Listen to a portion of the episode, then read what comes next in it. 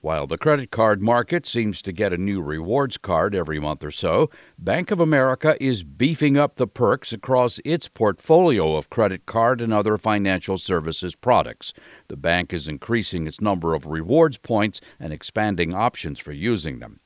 Researchers from the American College of Allergy, Asthma, and Immunology have published a study that found sesame is not labeled adequately on many food products, increasing the risk of severe reactions. Sesame is the ninth most common childhood food allergy in the U.S.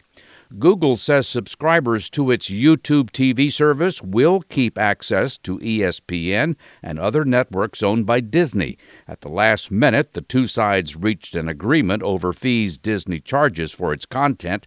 YouTube TV is a favorite way of cutting the cord to cable TV. I'm Mark Huffman. Learn more at consumeraffairs.com.